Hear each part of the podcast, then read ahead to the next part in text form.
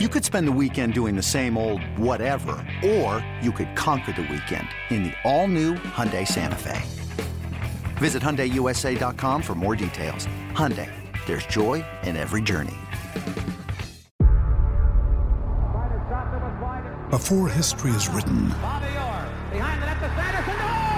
it's played. Before it's frozen in time, it's fought one shift at a time. Before it's etched in silver, it's carved in ice. What happens next will last forever. The Stanley Cup Final on ABC and ESPN Plus begins Saturday. Hey everyone, Jared Sandler with you. Episode 28 of the Just A Sec podcast is on its way. And today I bring you a conversation I shared with NBC's Meredith Land. Now, maybe more than uh, any time recently, I think people have been glued to the news. The news has had certainly a lot to discuss. And for several years, Meredith Land has been one of the comforting voices and faces that has brought you the news. With Meredith, we talk about her journey to the DFW area, spending time in Afghanistan, dealing with being a parent, with the time commitment of motherhood. And well, we also talk about her really good friend, Emily Jones. I had never met Meredith before and really enjoyed getting the chance to speak with her. I know my wife Instagrams her all the time. Uh, you can find Meredith's Instagram landline news where she gives some updates and she's really responsive there. But uh, I had never talked to Meredith, and I was really excited to get the chance to do so. That's coming up in a second. Just want to remind you uh, please subscribe to my YouTube channel. It's free.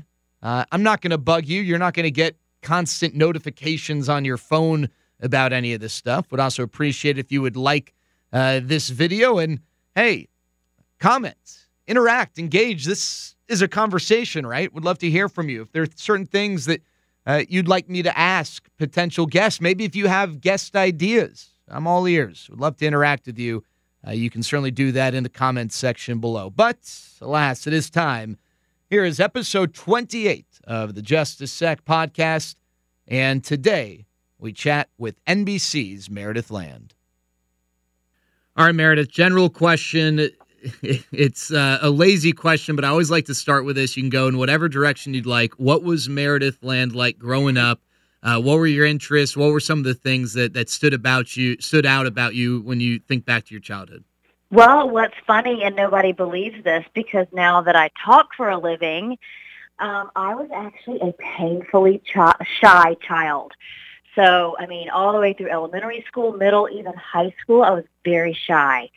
And I didn't really come out of my shell until college. So if you had told me that I would have to get in front of a camera or a live audience as much as I do, I would have just said, hell no, absolutely not. I'm not, that is not me. But I was also very disciplined. So I was a ballerina and I danced professionally through uh, middle and high school. So I guess I was disciplined and I could perform on a stage, but just not speak. So my my friends laughed that, that this is my career today. So how did you did you just outgrow it? Was there like a moment where you got in front of a, an audience and you you kind of overcame the the fear, the shyness, or did it just some is it something that just sort of unfolded over time? Well, it's funny because I see it in my son, and he's very quiet and he gets really shy around people. Of course, he's not that way at home. Um, but I remember distinctly my senior year of high school, my best friend said to me, because, you know, you'd start going out to parties and whatnot, and she said, you know, Meredith, people think you're a snob. And I said, really? Because I wasn't, you know, and she said, it's because you don't talk. And so people just think that you are snobby. And if you don't talk, people are going to always think that. So I, it really hit me hard, and I thought, I guess I'm going to have to really make some efforts here to push myself out of my shell. And so I really did. It was kind of a turning point. And in college, I felt like I kind of grew, grew up a little bit and um, kind of became who I was. But I mean, even my junior year, I took public speaking. I went to Clemson University, and I got like a B minus. I mean, it was not my strong suit. So again, it's kind of hilarious that this is what I'm doing. now, you, you mentioned you were a a ballerina, a professional dancer. How how did you get into that, and and what were some of those experiences like? So I, you know, I started just like every other little girl in just the little Pee Wee ballet class that you do, but I loved it. And I loved it and loved it and loved it. And my mom says that I would dance around the house and break lamps and break everything, but I just, it was all I thought about constantly until my mom realized, well, she's really into this. And back then, there weren't tiger moms the way they are today. Like those dance moms did not exist. So my mom just had no idea so she enrolled me into more of a serious um, ballet preparatory school, and I would dance even in elementary school three, four hours a day. It's all I wanted to do. I remember just being in class and just in my mind, not listening, you know, to the teacher and just going over these dances, you know, that I, these routines, I guess, that I've been taught, classical ballet, and taking tests to get you know the big moment is when you get your pointe shoes those you know hard shoes that you dance around on. And that was a big moment where you take this huge test and um it really taught me discipline and working for something and going for it. And you know the fear that you're not as good as others but you can push through.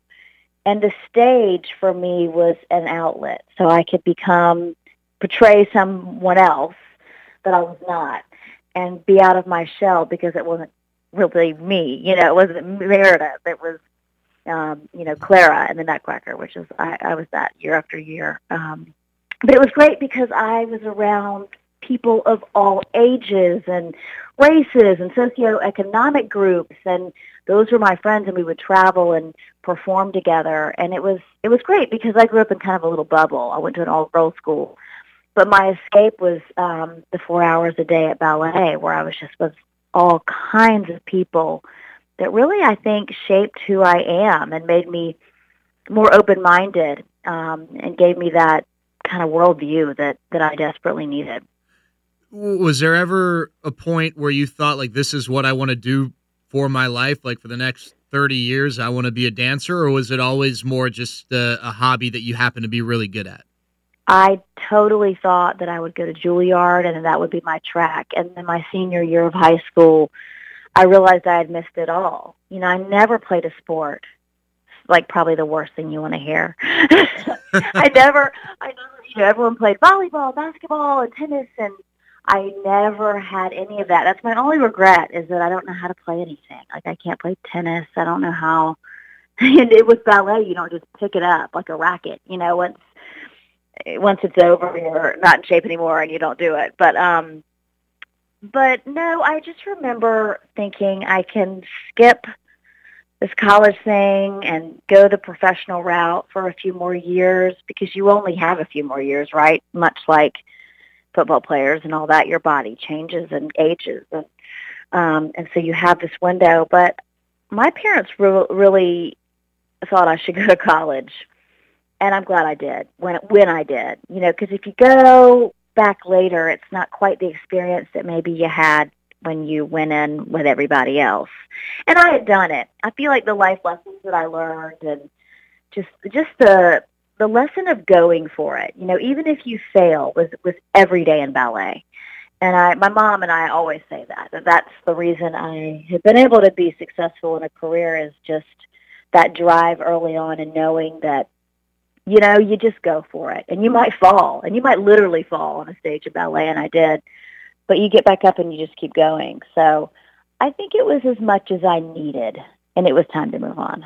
Okay, so you mentioned going to Clemson. Uh, so first of all, I go on an annual college football trip every year, and the first trip we went to was to Clemson and it was the year they won the national championship with Deshaun Watson. Uh, we oh, happened yeah. to go to a Clemson Syracuse game. It wasn't really much of a game, but the experience was amazing. So I'm jealous that you got to go to Clemson, uh, and I imagine maybe spend some time at uh, what's it, uh, Esso Club? The Esso Club, is that right? Oh yes, the Esso. there you go. Okay, I, I, I vaguely I vaguely remember that for a few reasons.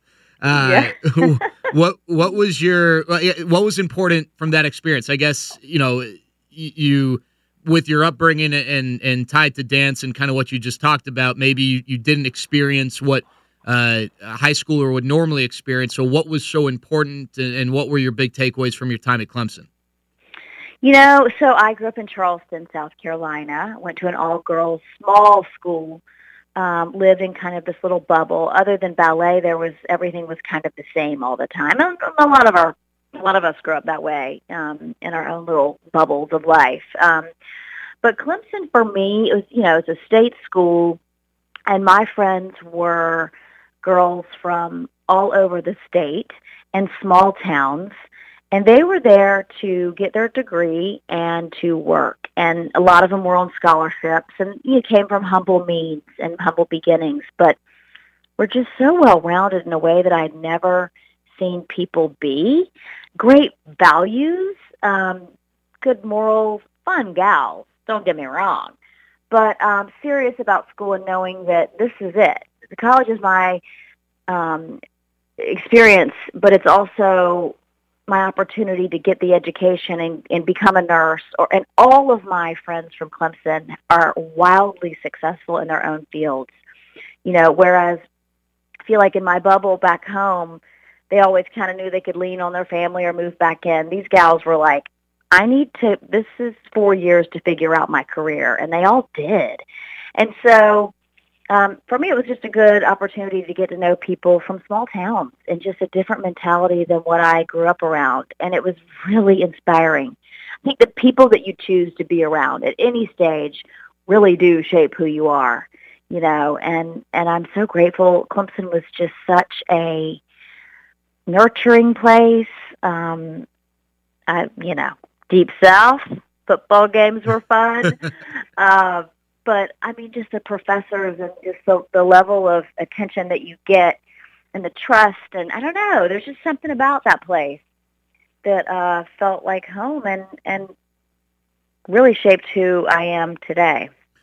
So I, I don't, maybe I'm speaking out of turn in saying this, but, you know, we've already talked about uh, growing up shy, growing up dancing, and your time at Clemson. It seems like, I don't know if this is just in retrospect or if this was something that you were able to do as these experiences were unfolding. But it, it, seems like you're able to look back on these experiences and, and not just say, yeah, dancing was so much fun. I, I enjoyed it, but like actually look beyond the surface and uh, get perspective and, and what the takeaways were. Is that something, have you just always been that way? Is that something that as you got, uh, you know, later in life, you were able to look back and, and have those thoughts or was there someone that influenced you early on that was like, hey, like you know, whatever you do, uh, always try and see the bigger picture?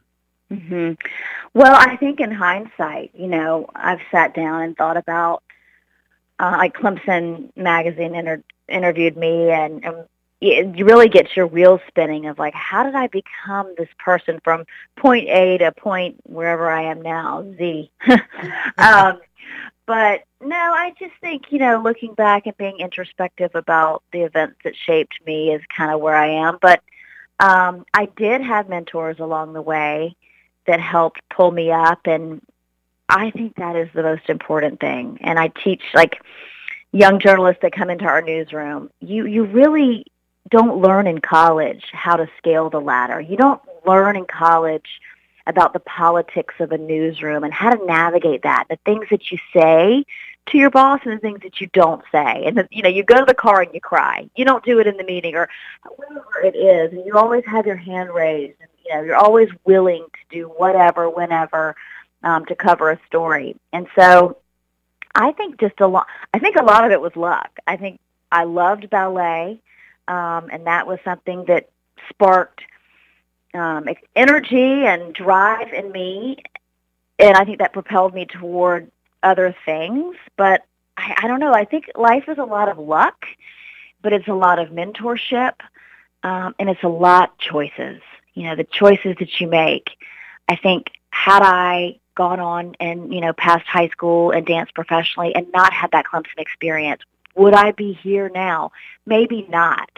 You know, but making the most of each point in your life, I think is so important. And I see that in interns. We have interns that walk in our newsroom. Some are on like Instagram all day and don't really care. They're just kind of getting their ticket punched for the semester. We have others that are just full go for it. They ask a million questions. They want to tag along. You know, I'll do a stand up on camera. They'll ask if they can, and they just have that drive and that nerve to just go for it, you know. And that's kind of the difference in the two people that really succeed and those that don't. Who you mentioned some of the mentors you had. Who were some of those people, and in what ways did they maybe specifically impact you? Um, well, I guess early on, my mom was was a mentor of mine, and she was somebody who, um, sorry, I'm moving moving away from. we're all under the same roof in the pandemic, so I'm trying to find spaces where I'm not annoying somebody. But um, no, early on, my mom was definitely my mentor and somebody who always believed in me and told me I could do anything in the world I wanted to do. I just believed and did it and worked hard and then, of course, I had a mentor within ballet um, that that really pushed me along and and taught me things, you know, within the craft and just um, emotionally and all that too. And then, when I was an intern at Channel 2 News in Charleston, South Carolina, my junior year of college, I just did like a summer internship. The main anchor just took me under her wing. She was at a point where she didn't want to work as hard. So she said, if you'll go out and you'll shoot all my stories and log them and write them and put them together, I'll voice it. You know, I, you can be my you know little producer for the summer. And so, you know, she would kind of teach me about writing and editing and how you know what looked good on TV and and that kind of thing. And um, and so I really got that hands-on experience that summer and I just idolized her. I just thought she was Nina Sossamon had had hung the moon. So I mean, I guess all along the way, I had mentors, and even when I got to Dallas um, at Channel Five, uh, a mentor was in the newsroom. So, uh, I, I guess I, I, I could be wrong. So you said junior year was the internship, right? Yes. Okay. And that's actually a really good story, but I don't know if you have time for it. No, I well go ahead. I, I can't turn down a good story. okay, so so I'm a rising senior at Clemson, right? So I'm in my hometown of Charleston. I've gotten this TV internship with the NBC station. Hurricane Floyd was a Category 5 hurricane that was headed our way at the end of the summer. I'm getting ready to go back to Clemson. Um, and as it neared the coast, a lot of the reporters, and this is Market 105, so, you know, we're not talking a top 10 market, said, I'm not going to risk my life and stay here and cover this hurricane for this little piddly station. So a lot of them just left and just cut cut out. And there I was. I had grown up, you know, in Hurricane Alley in Charleston, and I just sort of raised my hand. I said, well, I'm happy to stay and help. I mean, my parents were evacuating the peninsula with my sisters. And they said, we'll use anything, any help. Why don't you do traffic? So I-26 was the main drag out of Charleston to the upstate. And they gave me a photographer, a live truck, an earpiece, and a microphone. And there, there I was along I-26. And what ended up happening was the hurricane missed Charleston but the story became the traffic out. The governor never reversed the lanes out of Charleston, and so people sat in traffic like along this I-26 for some of them 18 hours. I mean, you had people using the restroom on the side of the road. You had older people on dialysis that were in real trouble. Um, and so there I was in the middle of the biggest story um, I guess in in the state and really actually in the country at the time, which was the um the horrific traffic and the, the people were getting really sick.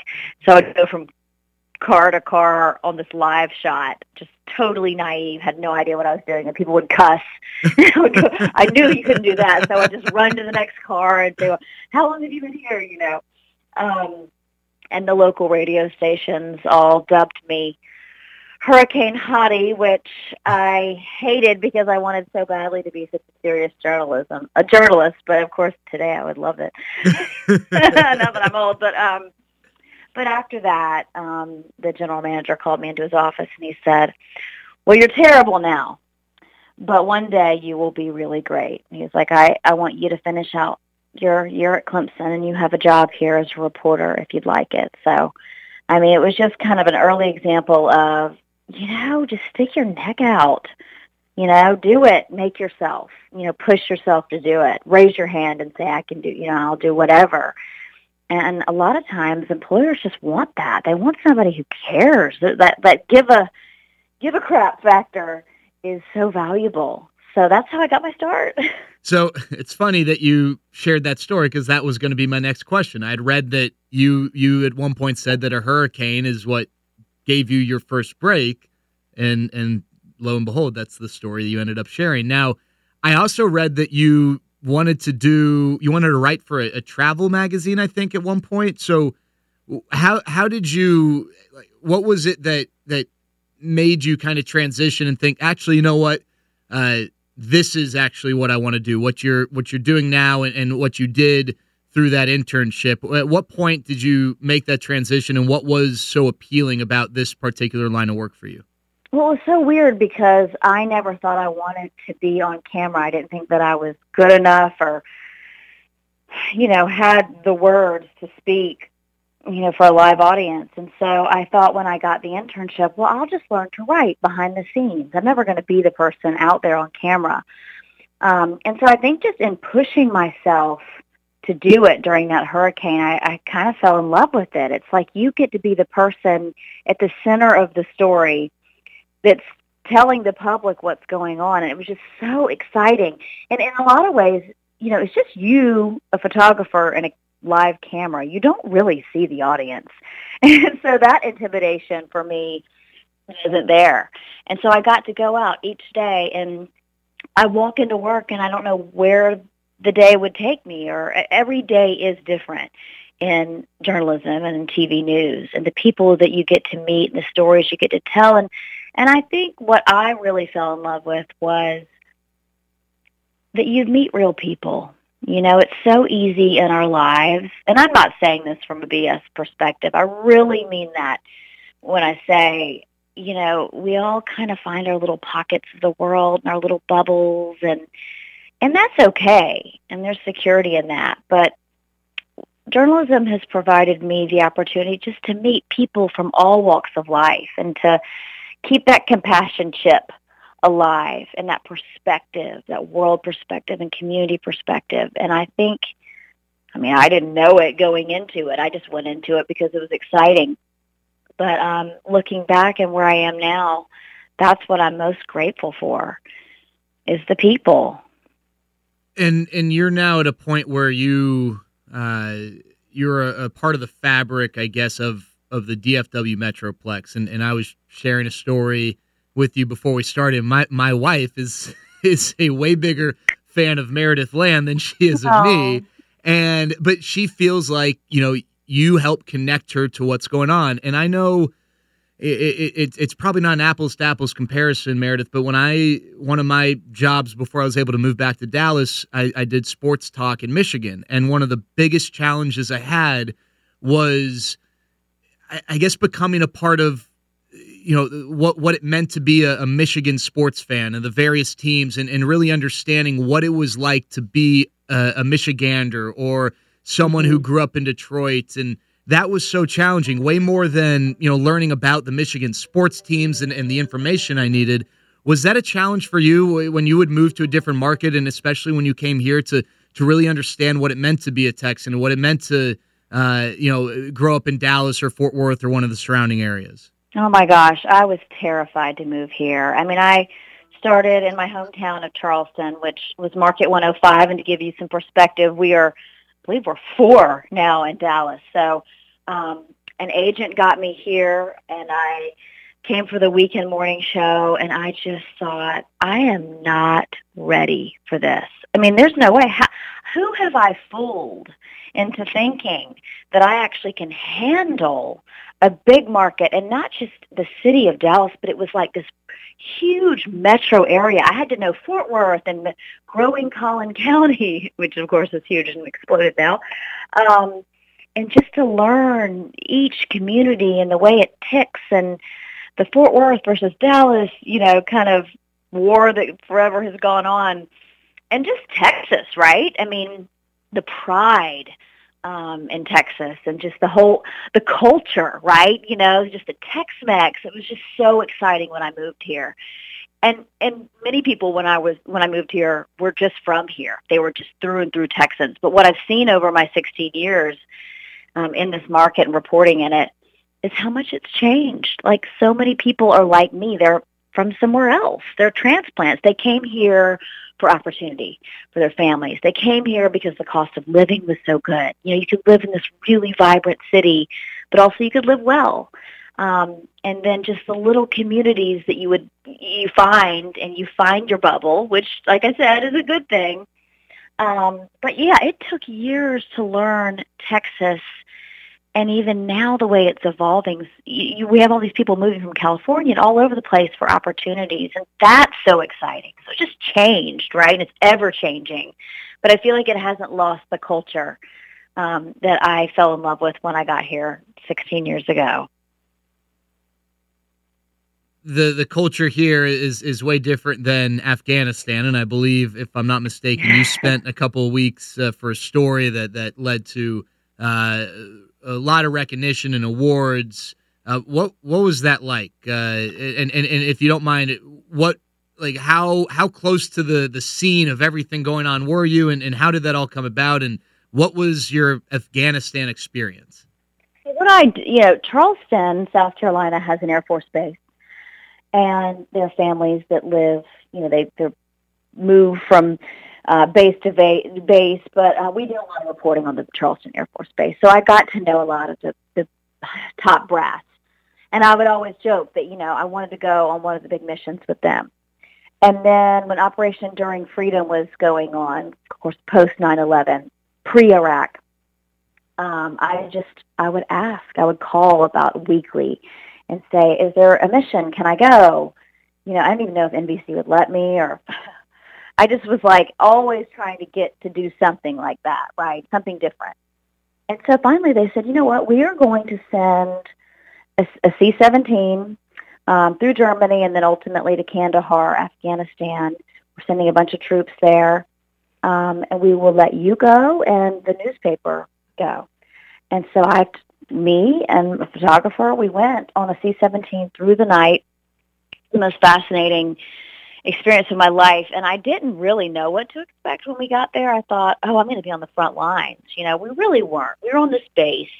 And what you learn is, you know, people have all kinds of jobs when they're in a war zone. So you could just be the guy that's monitoring the generator needle or, you know, you could be a cook or you, you know, there are all these things which you're, you're sitting here thinking, duh. But when I was 24, 25, it was just so eye-opening. I remember walking to one of the porta potties on the base, and these two young guys, you know, troops, came up to me and they said, "Ma'am, ma'am, can we ask you a question?" And I said, "Yeah."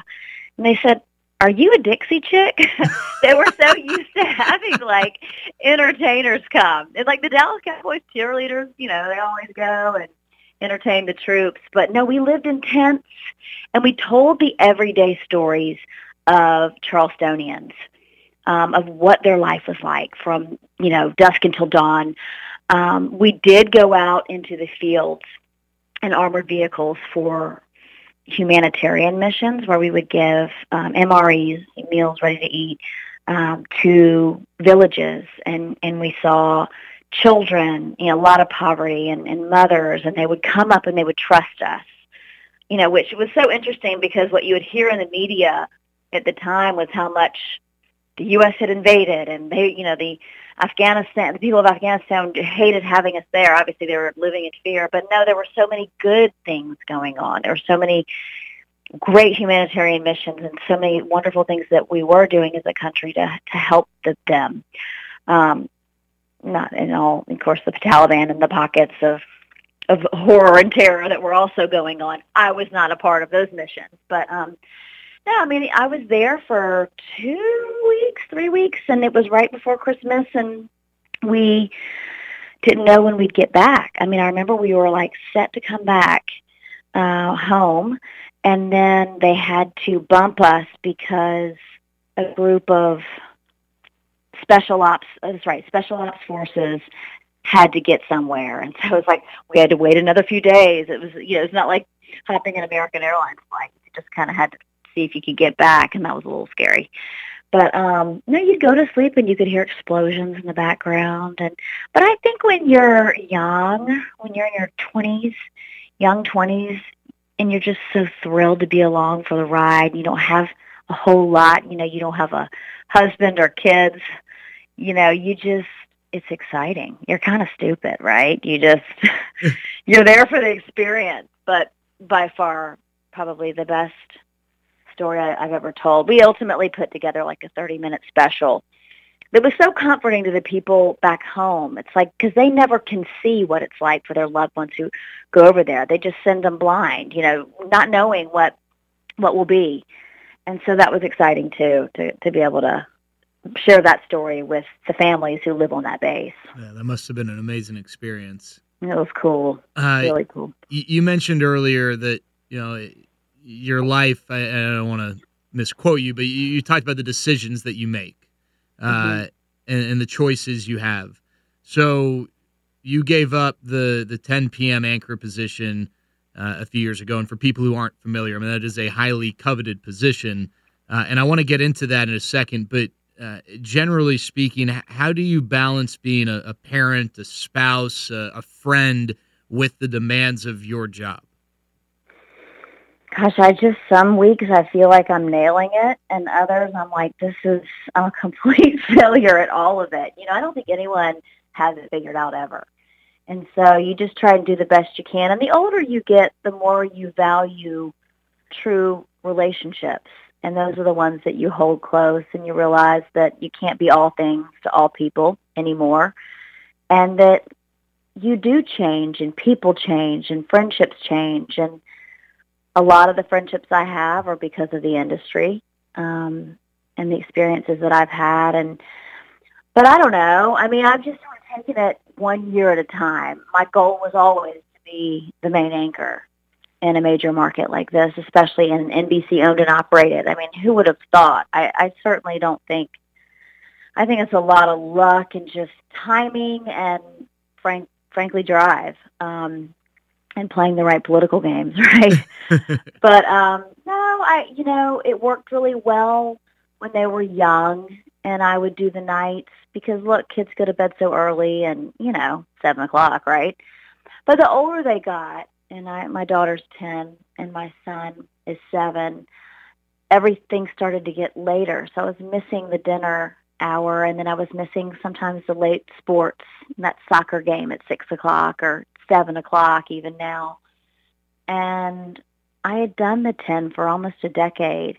And most people ride that pony as long as they'll have you, right? You know, because it's, it's a great living and, and the opportunities and you've worked your whole career to be there. But at the end of the day, I just thought, I don't want to look back and say, well, I was on TV. I mean, but I missed everything. You know what? What's really worth it in life? So how how long do I have to do this for it to be really more satisfying? I kind of felt I did it, and I felt, you know, that I'd be a better human if I stepped back and um, was more of a listener to my kids and my my family than you know just some big star that they got to watch on the TV from the dinner table. And what's the point of that, right? So always just along the way reassessing. And I'm really I'm really close with my mom and this decision was there were many options on the table for me and they were really great to me. I think they thought, "What? You're going to give this up?" you know. But they were incredible and they realized um we need to let her do what she what she wants to do. And my mom really said to me, and it resonated. She's like, "But you've done it, you know. So you do it another five years. Is that really gonna like ring the bell for you? Like, are you gonna be? That's that's just gonna do it. Another five years. I mean, you've done it a decade. So like, you did it." And I was like, "That's so true." So after she said that, the decision was pretty easy, and it was made that I, um, you know, just step back for a time and and I even said to the head of the NBC station group, who's a really strong woman, I said, I just think it has to look different. Like I think historically for women, especially in TV, you know, you do. You hang on and you ride the pony as long as it's going because you know that younger and cheaper and prettier and skinnier is walking through the door for your job. And so you just sort of hold on. But I mean, I really do think that you should be able to lean out for a few years in the years that your children need you in those like middle and high school years, you know, then they're gone and they're gone. You're an empty nester and maybe you dip back in more then because you didn't lose your value. You didn't lose your skill, right? If you kind of keep a toe in the door. She was like, I know. And that's just, it's so right. And that's the way we need to be, right? We don't need to like get bumped out for younger and cheaper all the time, right? Like you're still valuable and you bring something to the market. The market thinks so. I'm rambling. No, th- this is uh, like so. Meredith, full disclosure, like, uh, and and you know, I, I obviously don't have you know the, the I, I, think like younger and cheaper that you know that that I guess would apply at some point to all of us. I, I'm not going to sit here and act like as a man I deal with the same maybe material judgments that uh, that a, a, woman might. But like I know for me, like I love hearing you talk about that and, and, and people who've maybe made similar decisions because you know right now I, I work in baseball where eh, you know. They're they're from February through September, and hopefully, if the team's any good, eh, you know, through October, I'm gone almost every night. And I don't have kids yet, but I want kids, and I want to be a part of their lives, and it's something that I think about. And it's just really cool hearing people who maybe have similar challenges uh, at a, a, professional and, and familial crossroads kind of go through their decision. So I appreciate you sharing that and, and, and not rambling at all because it, it is it's not an easy decision. It's it's certainly not one that I think uh, uh, yields a, a quick thirty second answer either. Right. Well, and I also think along the way, and one of my first mentors, I mentioned Nina Sossamon, that main anchor in that first Charleston market that I was her intern um, she told me a long time ago, she was like, don't always get stuck in your your schedule and what you do and for you it'd be the season and the team. You know, always have mentors without outside of what you're doing. And and just and, and so what I started to do over the last really just five years is to take people that I admire to coffee and just sort of pick their brains and ask like where you know look at me, look at my career. Because a lot of times we get stuck in this rut where we see ourselves one way in one dimension, and this is what I do. But like, people have all kinds of ideas about you and what they think your value is and what they think you could do and add. And it kind of opened up my mind to other opportunities that seemed really exciting. And to have another chapter would be so exciting for me. Granted, I'm not going anywhere. Um, but I've done a lot of things. It's like always stepping out of your comfort zone. So I've started this news feed on Instagram called The Landline, um, a play on my last name. Um, and it's in my Instagram stories, and it's basically just the news of the day. No politicizing, just the facts. And it's been really, it's grown tremendously in the pandemic because I think people, they are just so stressed out. They've lost jobs. They are homeschooling you know, all of it, right? Um, and they can't turn on the news. They don't want to hear the politicizing of how did the president handle, you know, what is the CDC saying? Just give me the facts. Like, give me the numbers. Tell me what's happening. When is Governor Abbott speaking? What's he saying? You know, and so I've really just kind of stuck my neck out and, and started this news feed, and it's been exciting for me. Has it been hard? Yes you know, did my sister say, this is embarrassing. Like, why are you doing this? And who knows what will be, right? What, what it will become. I mean, I certainly have goals for it, but just playing in a different space, you know, just, and, and actually Charlotte Jones is one of my very best friends. She's, of course, VP at the Dallas Cowboys. Um, and, and really has just been a very, very strong friend and confidant over the years. When I told her I was leaving the 10, I took her to coffee and I was like, I have something to tell you. Like woman to woman, you're going to be disappointed in me. And I, she's like, what?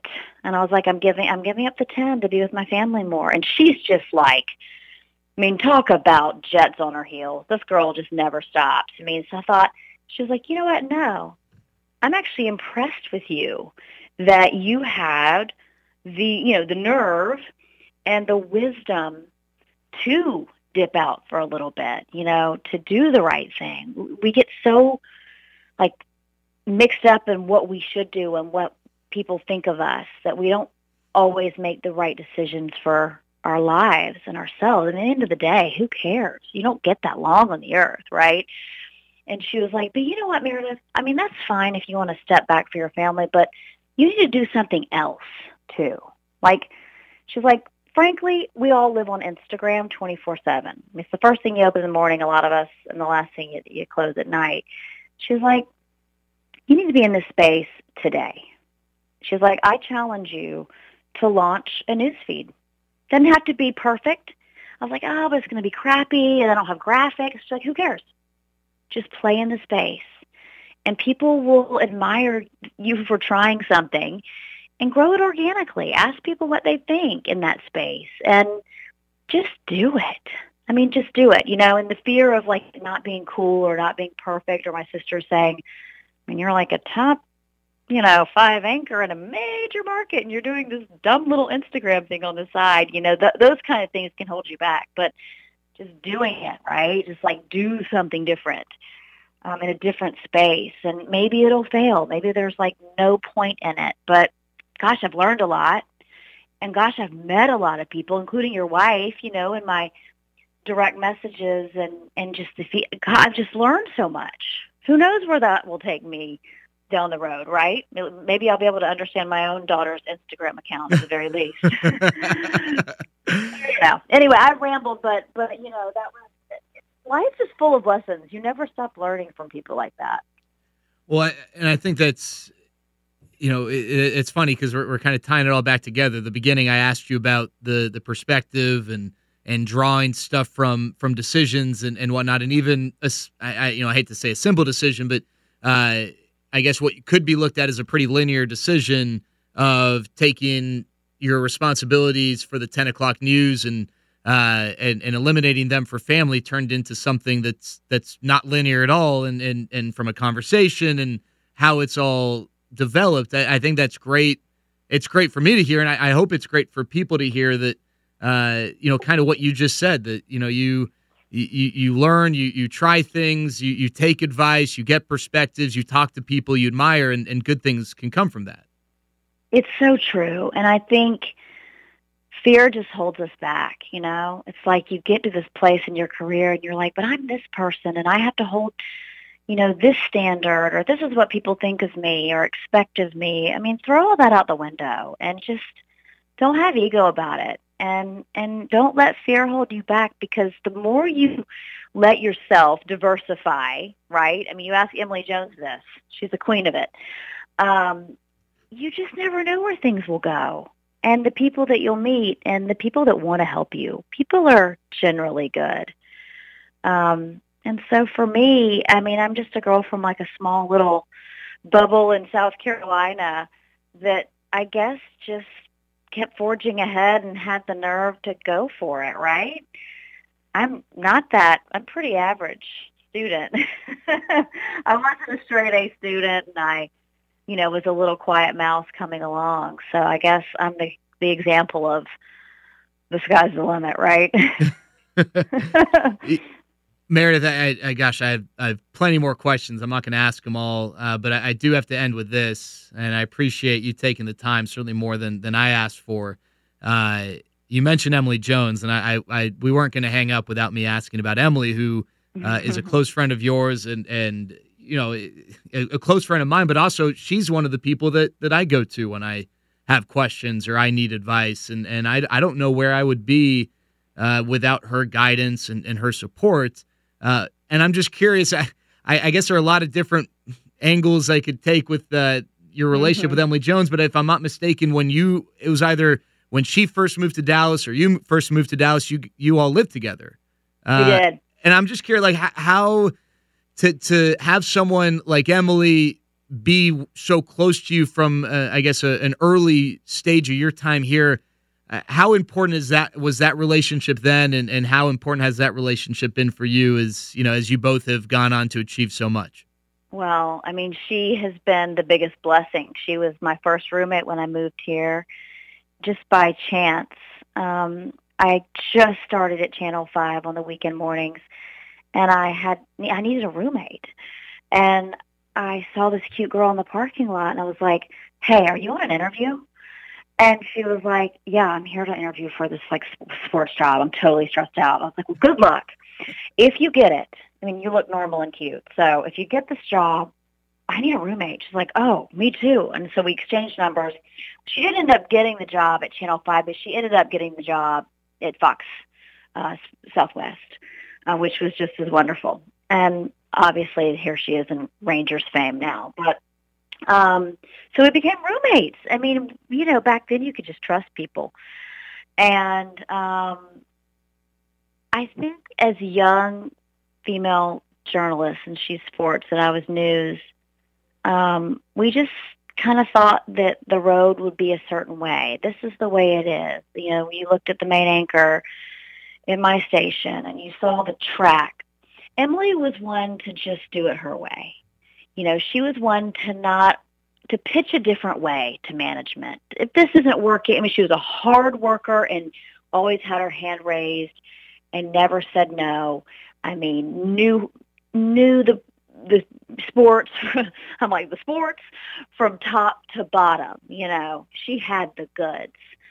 But she was never afraid to do something differently. And you look at her today, she's got all these side businesses. She wasn't afraid to walk away from the Rangers at one point for her family, and they figured out a deal to where she could make it work within the season. And realized, you know, the value in her is not just what's on air and what people see, and the friendliness that you know when you see her in the stands, and she, there she is. She's, she'll come up and hug you and say, "Hey." Um, George W. Bush loves her. I mean, just top to bottom, people just adore her. Um, but also just her relationship with the players, and I think the organization realizing she's like the mom around here. Like that's a huge value in itself, is to have the ear and the trust of these players, and and to guide them in ways. Um, and she has along the way. And so she's made herself, this is just my opinion, so valuable beyond the microphone, you know, beyond the TV presence, but but also in life, you know. And one of her colleagues passed away suddenly, had a young family, um, and she created this whole charity just to help the family pay their bills. Do it for Durrett, you know. You know about this. Of course. And so I just think she's an example for me, and we're the same age of just like, just I don't know. I mean, just be all things. Do do well. Make good choices. You know, make good friendships. Make those real. Um, someone's hurting, help them. Help in a in a big way. In the big way you built your career, help them in that way. You know, and I don't know. At the end of the day, I have chills talking about it. You know, that's what you want to be remembered for. You know, is is the things that you do for people, and she has that heart, and I think you see that heart in her broadcasting too. So she's a tremendous person, and I I'm grateful to have gotten lucky to live with her and have her in my life. And if I'm ever, I tell you what, when I was thinking about giving up the ten, I called her. I called my mother and I called her. She lives in Fort Worth. I live in Dallas. We don't see each other a lot. She's the one I call because there's that wisdom, you know, and that been there quality. And I mean, she walked me through the whole thing, helped me create my social media around it, all of it, um, just because I trust her, you know. I it's just she's one of the greatest people I know. God, I'm being way too nice about Emily. She's gonna be like, oh boy. Yeah. Yeah, I can't but imagine I mean the response that you're going to get from this. but I mean it. You know, she's a rare one. She is a rare one.